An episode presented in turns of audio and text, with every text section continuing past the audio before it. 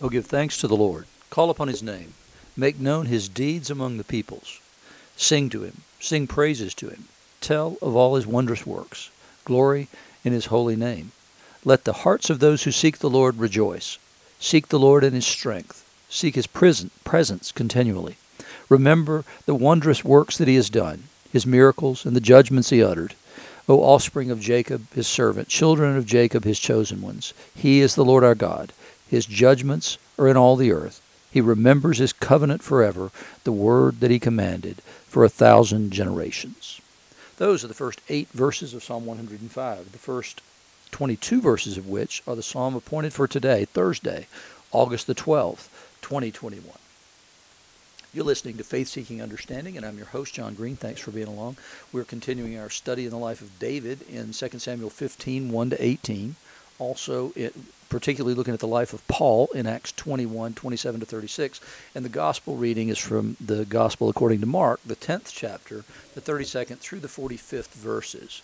So we're continuing the story of Absalom. Remember, Absalom had killed his brother Amnon after Amnon had raped uh, Absalom's sister and uh, Amnon's half sister, Tamar.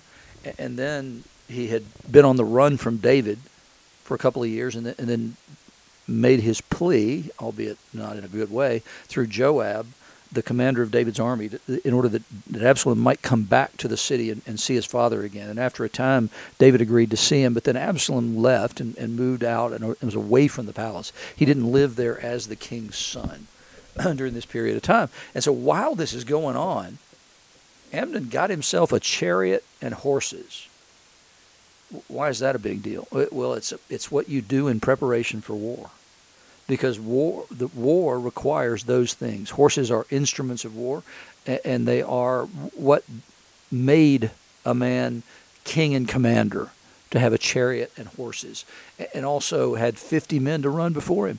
Absalom is preparing for war. He's gathering people to himself, and he's beginning to act like a king. He's be- beginning to prepare for war, and David had to know this. Had to know it. And then Absalom used to rise early and stand beside the way of the gate. So if you're coming into Jerusalem, the first person you'd meet when you came in there was Absalom, the son of the king. And everybody had to know this is Absalom because he was he was the best looking guy there and, and, and met all the qualifications and characteristics of a king as far as the outward appearance is concerned. And so they had to know this is David's son. And they had to know also what, what Absalom had done. And, and for some people, that would have made him a noble character because he avenged the rape of his sister. But here he is. He stands in the gate every day. I mean, you couldn't miss him.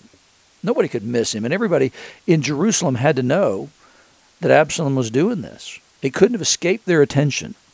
And so he, he goes and he stands there. And when any man had a dispute to come before the king for judgment, Absalom would call to him and say, From what city are you?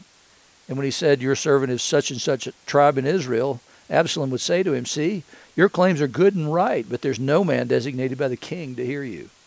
He is discouraging these people from bringing their complaints to the king. And do you hear what it says? When he said, the one who came to the gate, Your servant is of such and such a tribe in Israel, do you hear what that's saying?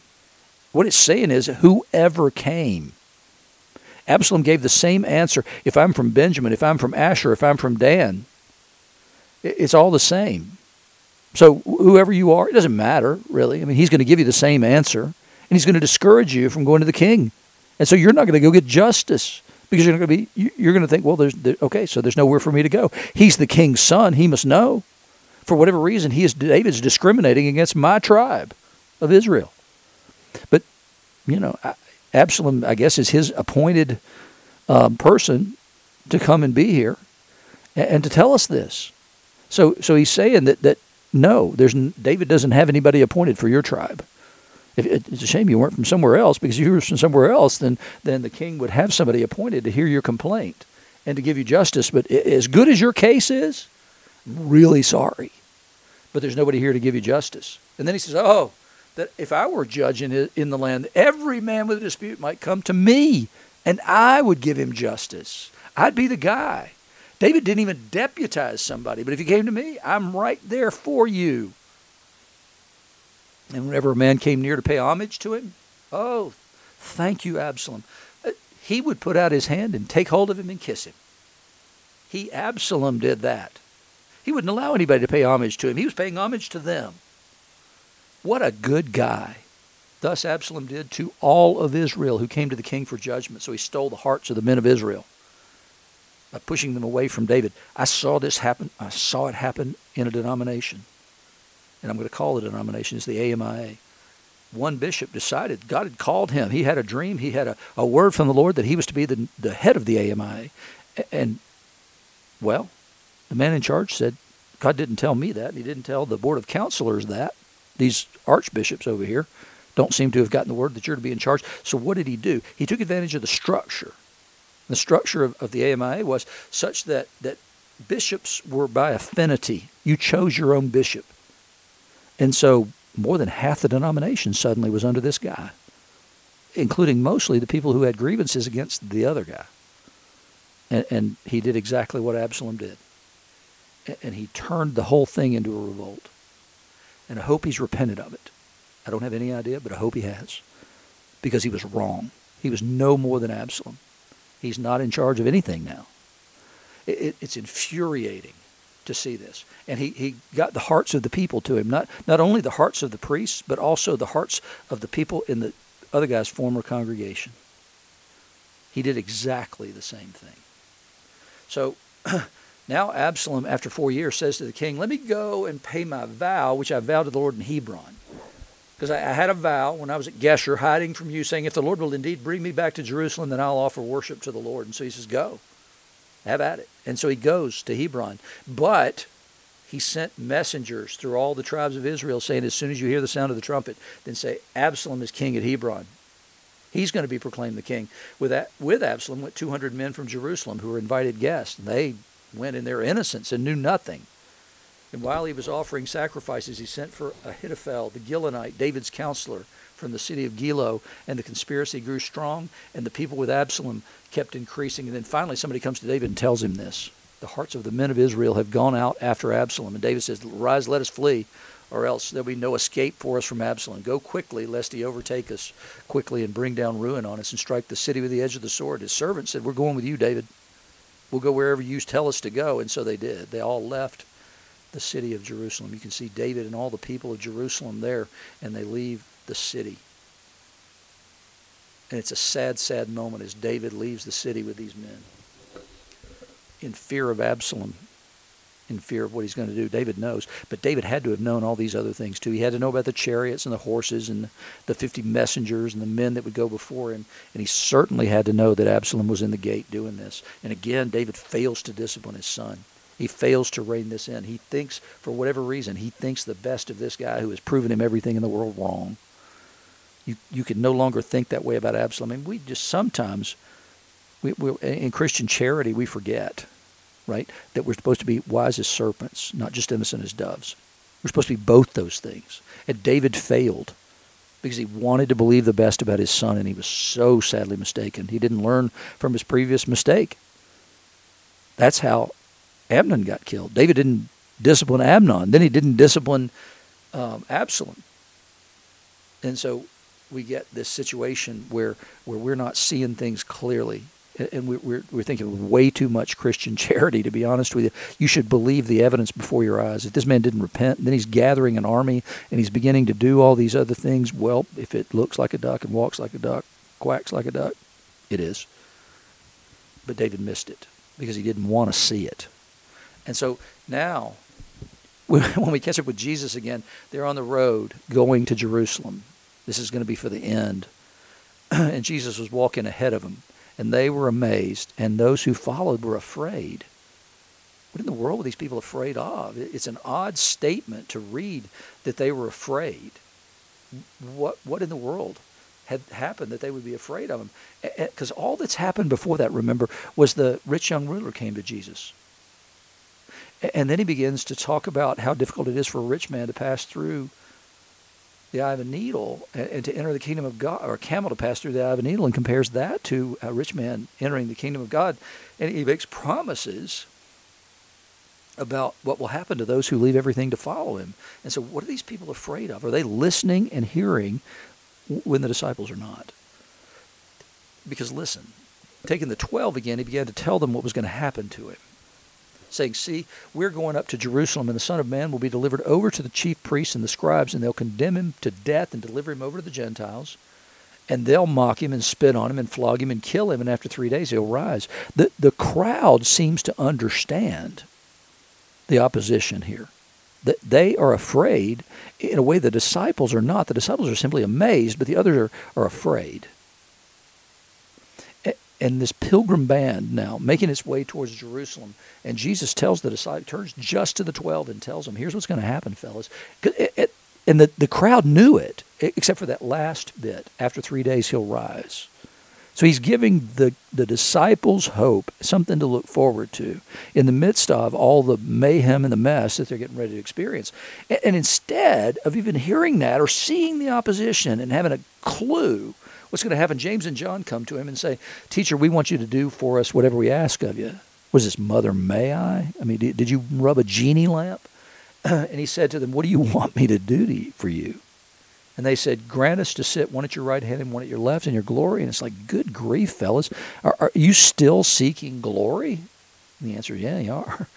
So Jesus says, You don't know what you're asking. Are you able to drink the cup that I drink or be baptized with the baptism with which I'm baptized? And, and they're thinking again in, in these, these uh, sort of earthly terms. Yeah, sure. We can drink out of the same cup. We will at Passover. And as far as baptism is concerned, lots of people were baptized. And, and they said to him, Yeah, we're able. He says, The cup that I drink, you will drink, and with the baptism with which I'm baptized, you'll be baptized. And this is the cup of suffering and the baptism of death. That's what he's talking about. But to sit at my right hand or at my left is not mine to grant, but it's for those to whom for whom it's been prepared. It's it's not even I, it's I don't have the authority to do that. That's been preordained and determined. I can't change what's already been said. and when the ten heard it, they began to be indignant against James and John. I bet they were. Who do you think y'all are? How did y'all get to the top of the queue? I thought we were kind of all equal, and now you guys are trying to jump to the head of the line and become the most important people in the kingdom because the glory they're thinking about is the the earthly glory of the throne of a king. Just after Jesus has told them, "No, they're going to kill me, and they're going to mistreat me, and they're going to do these horrible things to me, and after three days I'll rise again." And you all want to to join me in my glory because He's glorifying the Father in His death. But but they're not seeing that. and when the and Jesus called them and said to him, You know that those who consider rulers of the Gentiles lord it over them, and the great ones exercise authority over them, but it won't be so among you. Whoever be great among you must be your servant, and whoever would be first among you must be slave or servant of all. Even the Son of Man came not to be served, but to serve and to give life as a ransom for many. Guys, you're you're still misunderstanding. You you want those seats of honor, and we've talked about that, haven't we, guys? And you're still trying to get that. You know, you're missing reality completely. It it's important that we not try to take those places of honor lest we become Absalom. It was one of the greatest concerns of the guy I told you about before, the bishop who, who was attempted to be unseated. That guy's biggest concern in hiring me to do pastoral care was what he had seen in other churches, and that is that the people who did pastoral care and were drawn to that ministry tended to not be trustworthy people. They tried they, they, were attempting to win congregations to themselves. It was never my goal to do that. Never my goal to do that. And, I know that. You know, I, I lived into it and proved it. Um, but it happened that at one point somebody came to me, a couple of people came to me, took me to lunch, and, and basically said, We don't like the guy who's in charge here at the church. Um, we'd like maybe to put you into that position. And my response to that was, Nope, not me. Wrong guy. It, but it was tempting. It, it, it was very tempting. But, but I was not the right guy for that to start with. So, but, but there's always going to be the temptation to become that guy. And so it's dangerous, and you've got to constantly be on guard against it. So then with Paul, he, remember he is in Jerusalem and he's waiting with these with these men who are going to be um, fulfill their vow, and they, they're going to get their hair cut, and they've got to pay the price to, to fulfill the vow and to get out of the vow. And so seven days were almost completed. That's how long it, it was. The Jews from Asia, the people where Paul had been, the ones who had caused trouble for him everywhere, seeing him in the temple, stirred up the whole crowd and laid hands on him, crying out, Men of Israel, help! This is the man who was teaching everyone everywhere against the people and the law and this place. Moreover, he even brought Greeks into the temple and has defiled this holy place. In other words, he took them into places Gentiles are not allowed to go. And why did they say that? Well, they had previously seen Trophimus, the Ephesian, with him in the city, and they supposed that Paul had brought him into the temple. They assumed Paul had done that. They're now the guardians. They're, the, they're going to get their revenge. You know, what they were not able to fulfill and accomplish when he was out on the road because the Romans kept getting in the way, they're, they're going to finish it here because now they're in Jerusalem and they're surrounded by Jews. And, and, and so they believe that, well, we're going to get it now. We're actually going to complete this work finally. And so they, they bring up lies against him, just same way they did against Jesus. So all the city was stirred up and all the people ran together. So now there's this crowd of people. They seized Paul, dragged him out of the temple, and at once the gates were shut. And as they were seeking to kill him, word came to the tribune of the cohort that all Jerusalem was in confusion. So, in other words, the commander of the guards that were in Jerusalem, the Romans, heard about this, and so they come. And they're the ones who are going to save Paul this time. so that tribune of the cohort took soldiers and centurions and ran down to them. And when they saw the tribune and the soldiers, they stopped beating Paul. Uh, uh, uh oh, uh oh. We're not allowed to do that, and we're breaking the Roman peace. We're causing confusion rather than peace in the city. So the tribune came up and arrested Paul and ordered him to be bound with two chains, assuming that he had done something. And ordered him bound with two chains. I mean, this guy's a dangerous guy, right? If you're going to have to take two chains and bind him, uh, he inquired who he was and what he had done after he had him arrested and bound with chains. Who is this dude, by the way, and what's he done? Wow. but hey, the assumption is he must have done something, or they wouldn't have been doing what they were doing, in spite of the fact that it was all a lie. the Tribune um, then continued, but some in the crowd were shouting one thing and some another, and it was like when they tried Jesus, right? I mean, this is this shouldn't. They should have looked and said, "Oh, they're at it again." People are people are claiming all kinds of things. I mean, it, it's either this or that, right? I mean, it's it's got to be some. There's got to be something you all can agree on, but but that's not what we're told. He couldn't learn the facts because of the uproar, so he ordered him to be brought into the barracks. And when he came to the steps of the barracks, he was actually carried by the soldiers because of the violence of the crowd. For the mob of the people followed, crying, Away with him. Sounds like crucify him. So we, we got to get beyond the evidence of our eyes, but we got to pay attention to the evidence of our eyes as well. We have to actually be wise as serpent and dense as doves. We have to pay attention to what's going on around us. We have to make an accurate appraisal of reality. And then we have to pray about that. We have to listen to the Spirit tell us what we see in order for us to react appropriately. But we've got to be willing to see. Because it's only what we see and what we're willing to see is what the Spirit can interpret for us. We've got to keep our eyes open at all times. We've got to look around. We've got to be aware. We've got to understand the times. We've got to be those people who understand the times and act and react according to the Spirit. That's who we're called to be. We're not called to set our heads in the sand like David did with Absalom, like the disciples did when they were amazed and the crowd was afraid. Nope. Got to keep your head on a swivel. Ask to understand the times, but pay attention to the times. See what's going on and ask the Spirit to reveal to you how to interpret that.